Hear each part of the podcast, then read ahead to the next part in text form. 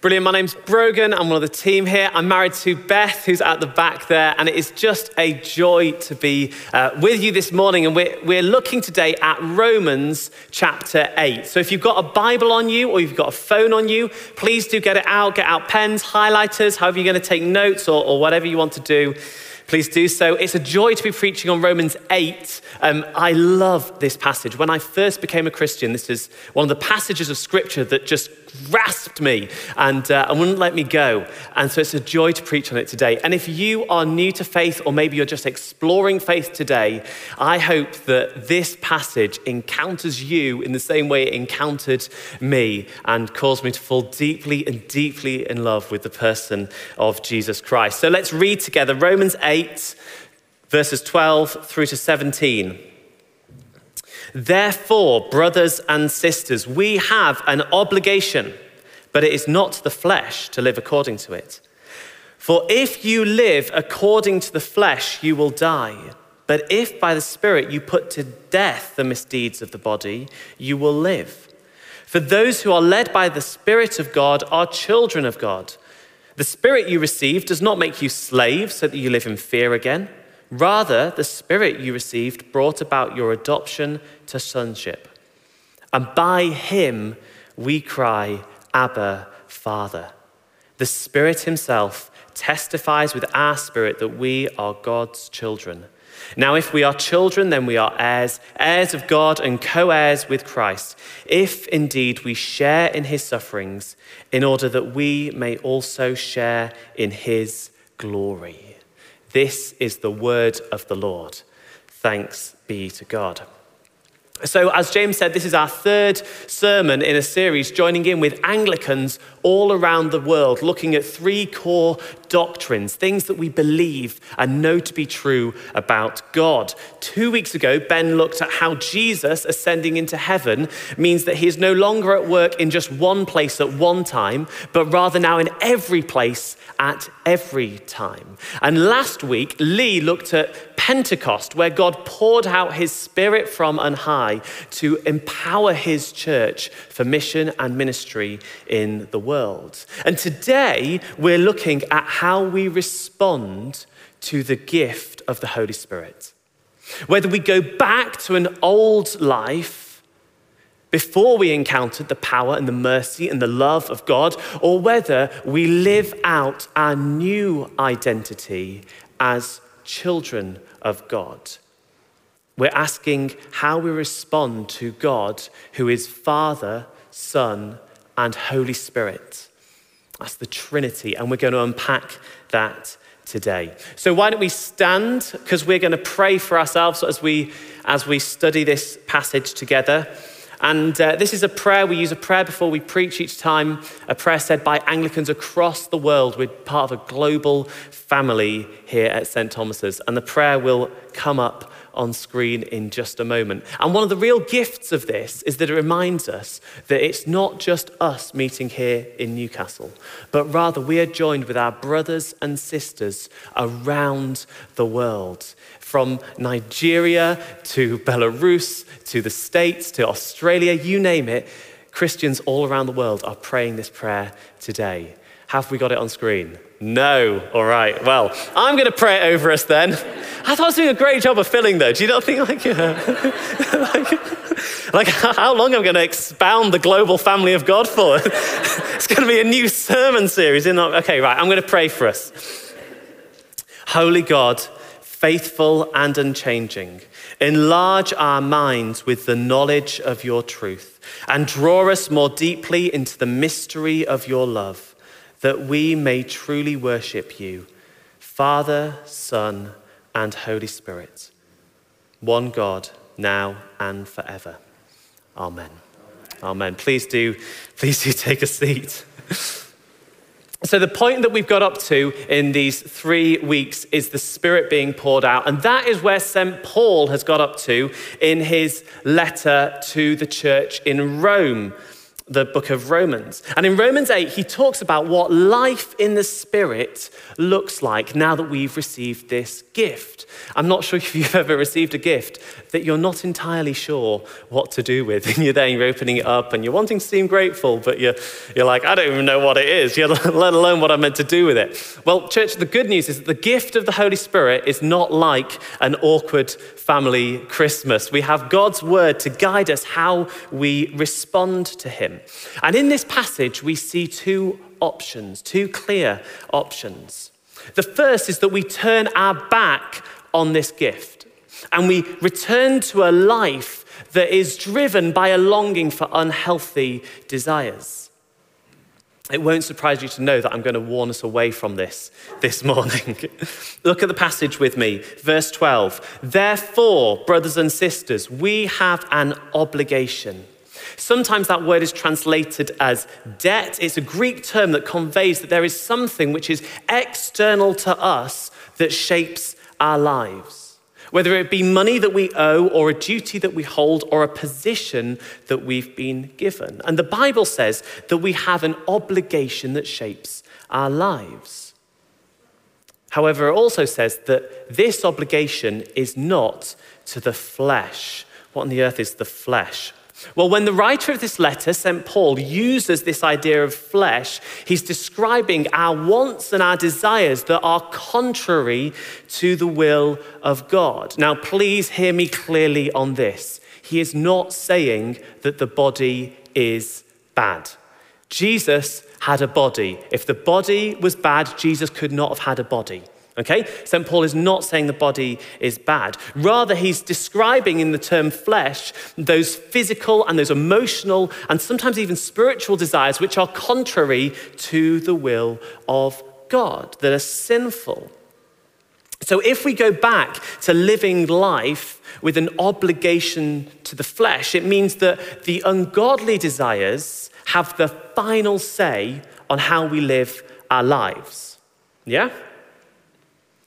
Try this on for size. It means that when we're in a situation when someone has annoyed us, we let the ungodly reaction to threaten or to harbor a grudge or maybe even to lash out to them, we, ha- we let that reaction have the final say over how we respond. Yeah? Or think about it when it comes to sexuality. Our desires have the final say over how we express our sexuality whether it be what we do with our boyfriend or girlfriend, or what we watch online, or what it is that we, whether we're faithful to our spouse or not. Our, our desires have the final say in any question there. And the same could be said of the way that we approach food or conflict or drinking or money or pride or self image or social media, any number of areas of our lives. I've picked out anger and lust, but it's not like those are the only two, two things the Bible mentions. And includes how we deal with our work. I used to work at a, a, climbing wall before I worked for a church. And part of my job there was to run kids' parties. And this one particular party came in one Saturday. Now, a bit of backstory. This had got off to a pretty bad, uh, pretty bad start um, because the, the mum had called up to book the party, and I am profoundly dyslexic. So normally, parents would come up, call up and they'd be like, I'd like to book a party for Amelie, please. And I'd be like, oh, that's great, yeah. How are you spelling that? And I'd write down Amelie, and, you know, she'd say, oh, it's like this. And anyway, uh, this particular mum had called up, she said, hi there, I'd like to book a party for Ben. And of course, I'm on autopilot, and so I just go down the phone. Yeah, that's great. How are you spelling Ben, please? I kid you not. she was so kind. She did not miss a beat. She was like, that's a B, E. And she paused, and I was like, oh, please don't do it. She's like, N. And I was like, okay. anyway, so I think she already thought I was a bit of, um, wasn't particularly great at spelling, and she was right. Um, anyway, so so we get to this party and we've bought in all this external catering and we've hired in the instructors uh, and we get to the end of the party and the kids have had a great party and I've paid the instructors, I've paid the catering and, and they've gone off home and the kids have gone off home and the parents have left and I suddenly realize about half an hour in that I've forgotten to ask them to pay for the party. And so I'm calling her up, and it's just going straight to voicemail, and I'm sending emails, but they're pinging back because I think I've misspelled her name in the email line. And, uh, and, I, and what's my immediate reaction there? My immediate reaction is, what can I do to cover this up? How can I lie? Is there someone else I can blame? Is there a junior member of staff I can push this onto? Can I make it out that it's her fault? Anything to cover for the fact that I made a mistake. There's an instant reaction which had the final say in my life there. You might have had a similar experience at work. And an obligation to the flesh is exactly that living a life where what we desire has the ultimate say over what we do. And the Bible could not be more clear that this way of life leads to death. And of course, when the Bible talks about death, it's not just speaking about the first death at the end of our lives, it's talking about an eternity separated from the love of God. And all that to say that our response to God matters. It's not a trivial thing. There is a way of life that leads to life, and there is a way of life that leads to death. And, church, I'm saying this in, in love this morning. Because part of the way we love each other is to constantly encourage each other towards the way of life that leads to life and warn each other away from the way of life that leads to death. However, the wonderful news is not just that we have God's word to teach us this, but we are not left alone here.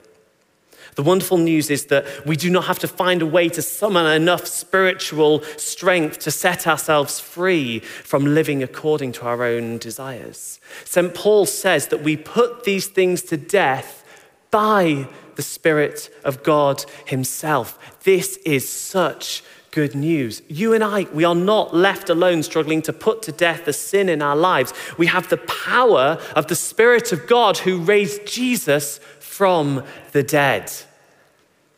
God the Son took the punishment for our sin. And now God the Spirit sets us free from the pattern of that sin so that we may enjoy a right relationship with God the Father. What a merciful and gracious God we worship because the way of life that leads to life has been freely opened for us in Jesus Christ. And if only I'd realized that uh, on that fateful day at the climbing wall, because about five minutes before I was about to lock up, um, this mum runs in and she goes, goes, Ben has forgotten his Buzz Lightyear toy. And I was, I've never been so glad of Buzz Lightyear in all of my life. It was literally Buzz Lightyear to the rescue. And uh, she, I, uh, I said, Oh, that's great. Actually, can I take 500 quid off you, please? she looks this toy like, you, I, I am not ever talking to you again. Anyway, um, we have a new idea. So, so, what God has done for us is He's invited us into this new way of life. And the alternative to living a life where what we desire has the final say over what we do is living a life where God has the ultimate say over what we do. Now, what do we learn about God in this passage? Let's look at verse 15 together. Can we call out the three persons that we see named in verse 15? Who do we see in verse 15? Anyone want to start us off? Father, fantastic. We cry Abba Father. Anyone else? Spirit, fantastic. And what do we have adoption to? Sonship. So we see the Father and the Spirit and the Son are named in this verse and throughout the scriptures. And there are a couple of mistakes that we could make in thinking about how they relate to each other. And it's Trinity Sunday, so we're going to look at them for a few minutes. And the first mistake would be this to think that the Father and the Son and the Spirit are separate gods. Yeah, maybe they have broken off from other gods to form a super league.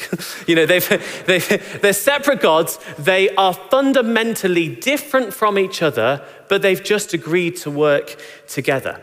Now, this would be a huge error. And if it were the case, then, then what is described in this passage would make no sense at all. How could the spirit of adoption to sonship be separate and different from the Son? How could he be a different God? How could we be heirs of God and co heirs with Christ if these are two fundamentally different gods who have just agreed to work together for the afternoon? And this error is called tritheism, literally mean, meaning three godism. And every church that worships Jesus recognizes this as a, a heresy. It's a fundamental mistake and misunderstanding, some, something fundamentally wrong.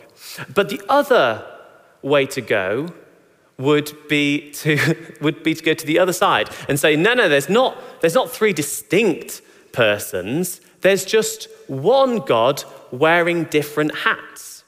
Now, some people, um, and this is always normally always with the best of intentions, I'm sure I've made this mistake myself at times, explain the Trinity like this that just as one man can be um, a father and also a brother and also an employee, but he's just one man, so too is God, Father, Son, and Holy Spirit. And often the heart behind explaining it like that is right, but I'm afraid it's also fundamentally wrong. And this is a heresy called modalism, where there's one God who appears in three modes, one God wearing different outfits at different times. And this passage also proves that this is wrong. There is a real distinction made here between the Father and the Son and the Spirit. It's not one God wearing three different outfits, they are distinct persons. So, therefore, theologians throughout the ages have drawn on all of Scripture to articulate this that God is Trinity, one being and three distinct persons.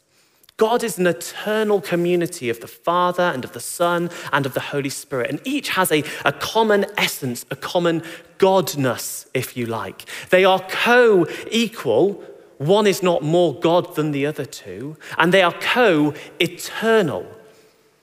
They've all existed for the same amount of eternal time. One or two were not created by the other. And, church, this is who God is as revealed in Scripture. And we could never fully grasp or fully understand, but we can glimpse and admire and adore and even experience. Because the passage says this through the spirit of adoption, we share in the life of Christ the Son.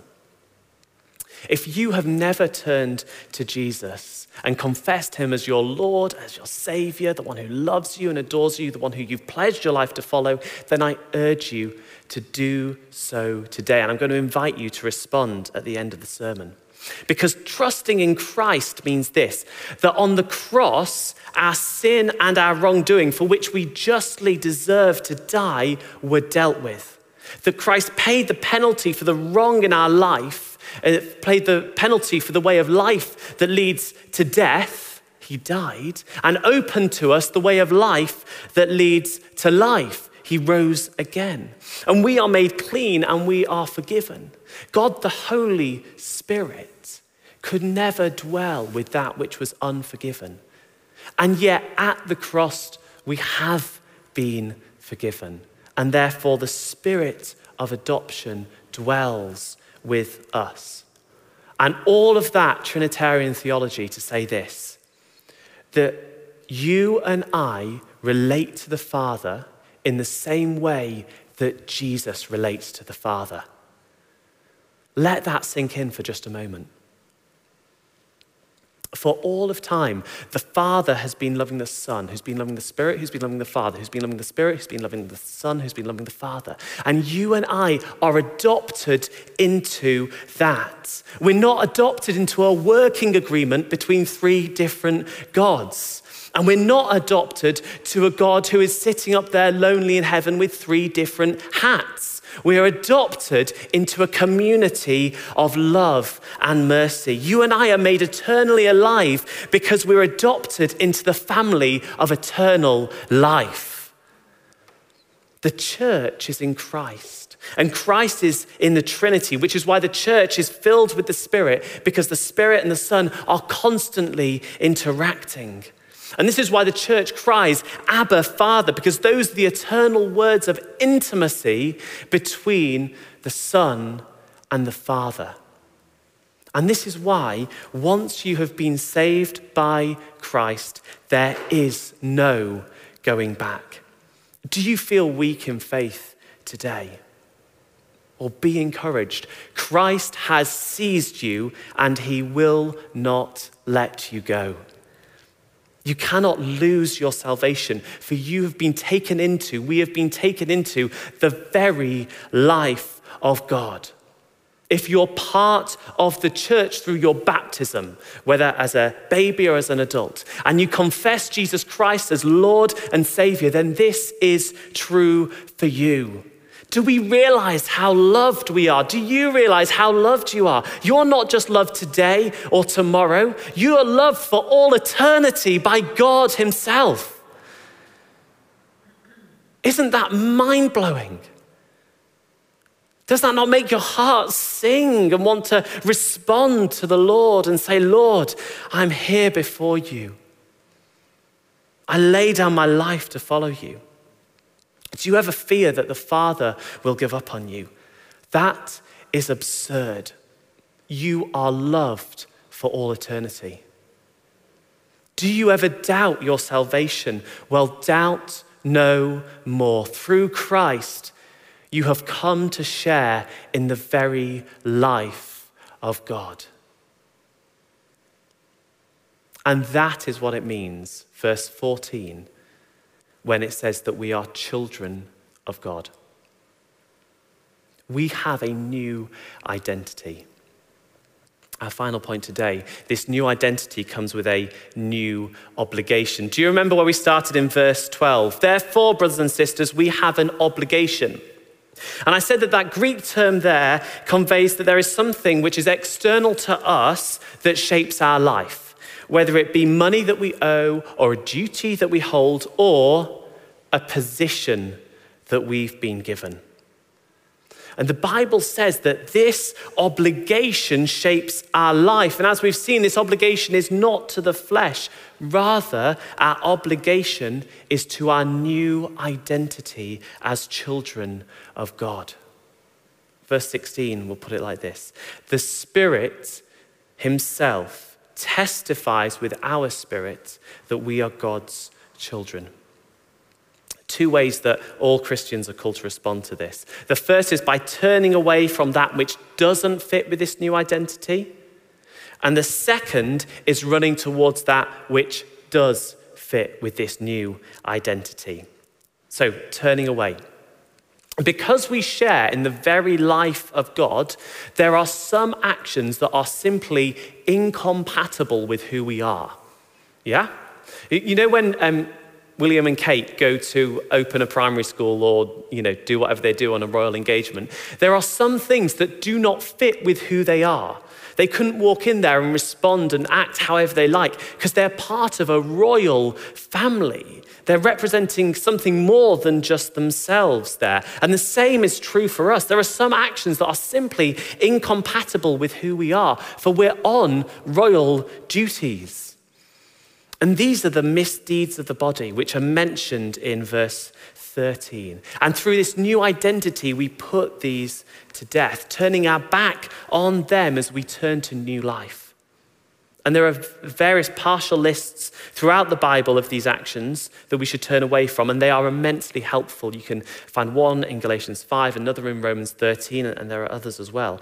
But the simple truth is this that, that we probably, probably experience the conviction of the Holy Spirit in regards to them. They are, they are actions which, when we do them or after we've done them, we know that does not sit well with my identity as a child of God. That doesn't fit anymore. And the question for us today is this What are the actions in our lives that are no longer compatible with our new identity as children of God?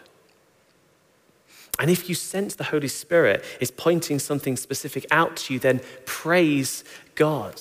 That is a gift and an invitation to deeper relationship with Him. And I, I, encourage you to, to find someone to pray with you after the service. We're going to have prayer ministry in just a few moments.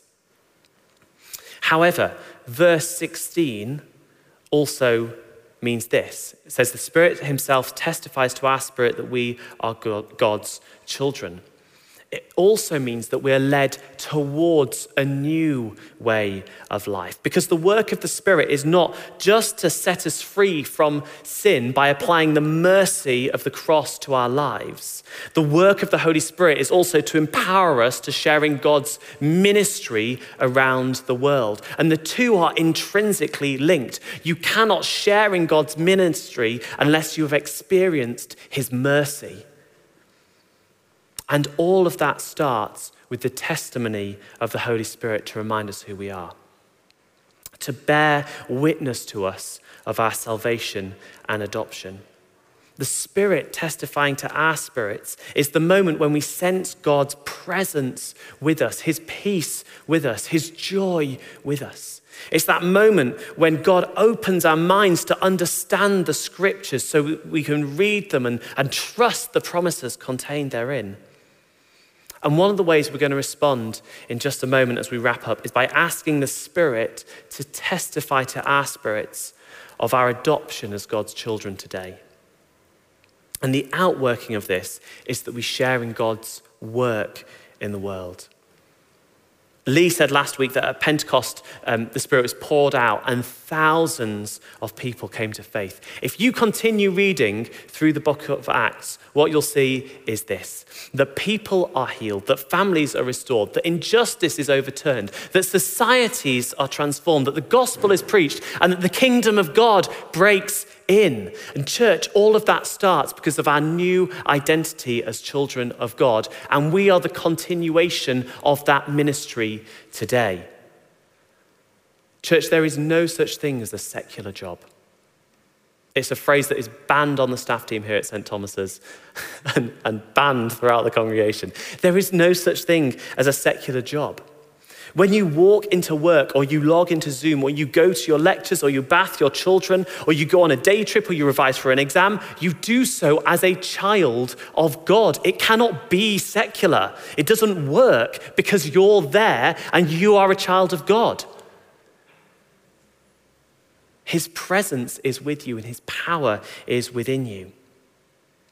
Which is why it matters how we respond when we make a mistake at work and forget to charge someone for a children's party. Because the way that we respond in faith or in honesty or integrity in those situations are a direct outworking of our new identity in Christ.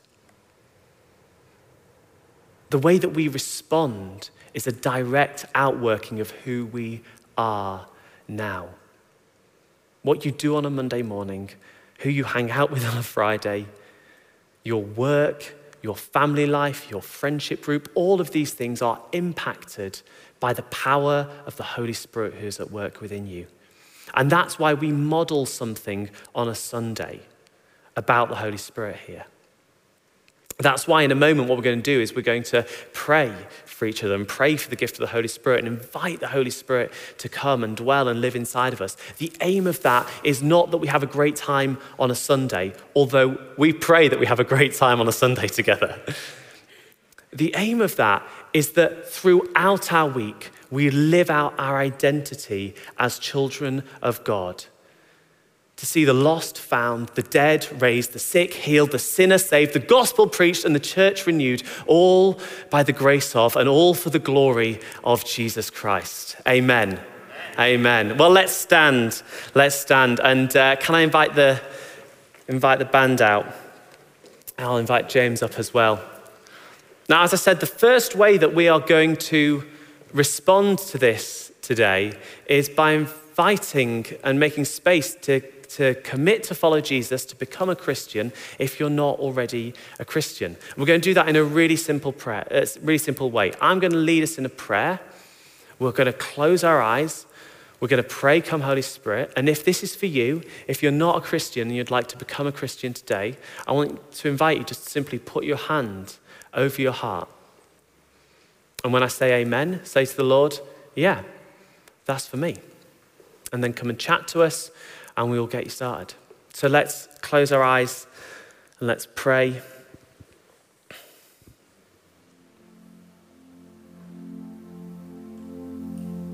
We pray, Come, Holy Spirit.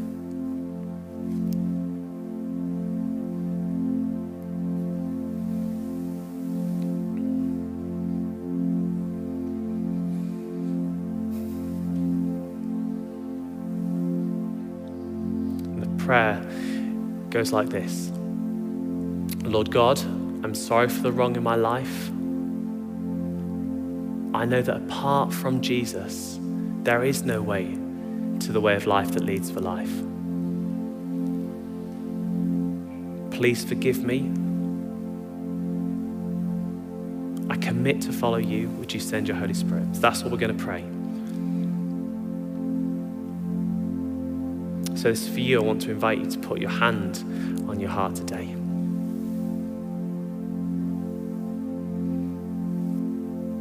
Lord God, I am sorry for the wrong in my life.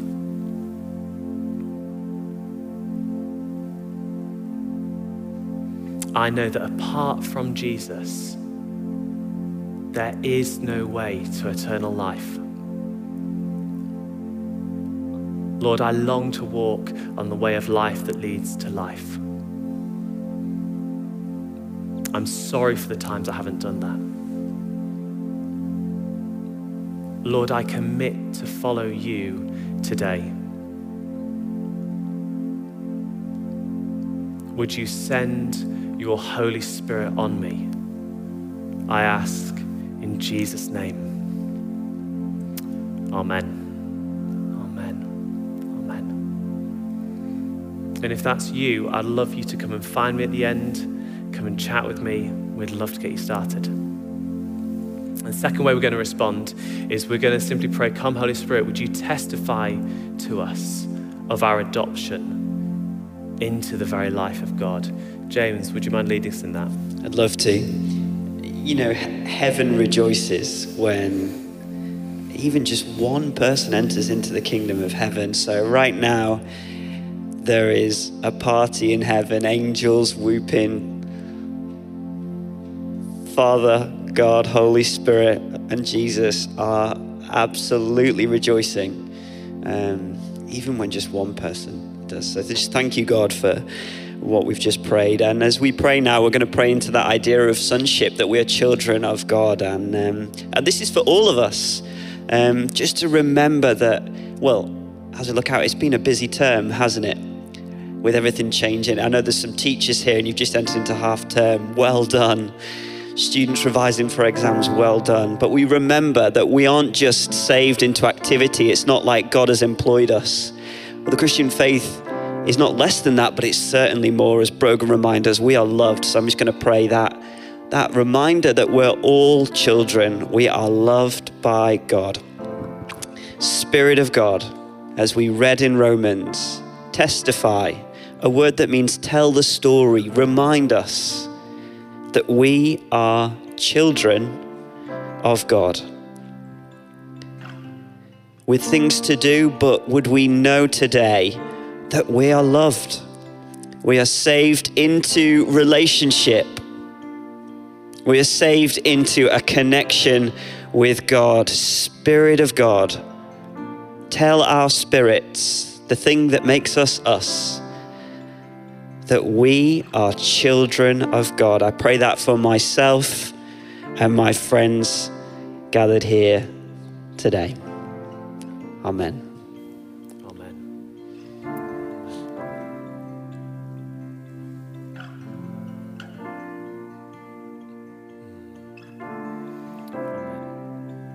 So we're going to sing now and we're going to worship. And then after we've had um, one song of worship, um, James and I are going to come back up and we're going to lead a time of praying for healing. Um, so that's what we're going to do after that. But I think it's right that we respond now to what the Spirit is saying to us and just give glory and praise and thanks to God because that's who we are now. We're people who worship. So let's worship together.